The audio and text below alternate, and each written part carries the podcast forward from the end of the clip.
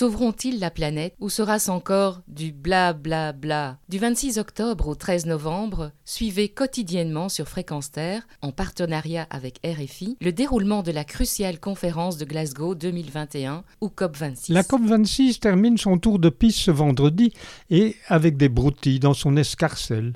On ne peut pas dire que l'état de santé de la planète va bonifier, que du contraire.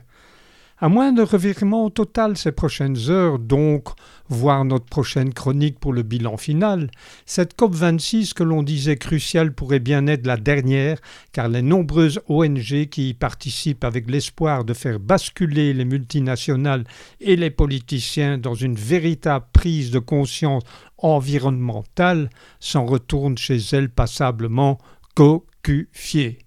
Car tenez-vous bien, en stratèges machiavéliques qu'elles sont avec la bénédiction des politiciens, comme il se doit, les industries pétrochimiques et des combustibles fossiles font croire qu'elles ont compris la leçon et jurent devenir vertes, alors qu'elles sont déjà à l'œuvre pour contourner ces prétendues bonnes et pieuses résolutions.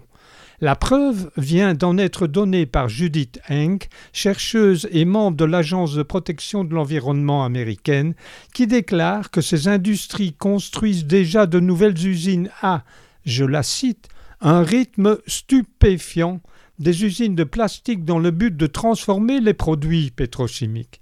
Or, ce qu'il faut savoir, c'est que l'industrie plastique émet davantage de gaz nocifs et recrachera quelques 40 millions de tonnes de CO2 supplémentaires par rapport à la situation actuelle. Ce camouflage se réalisera donc de mèche avec les politiciens.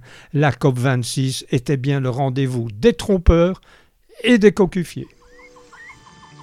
Retrouvez et podcastez cette chronique sur notre site fréquenceterre.com.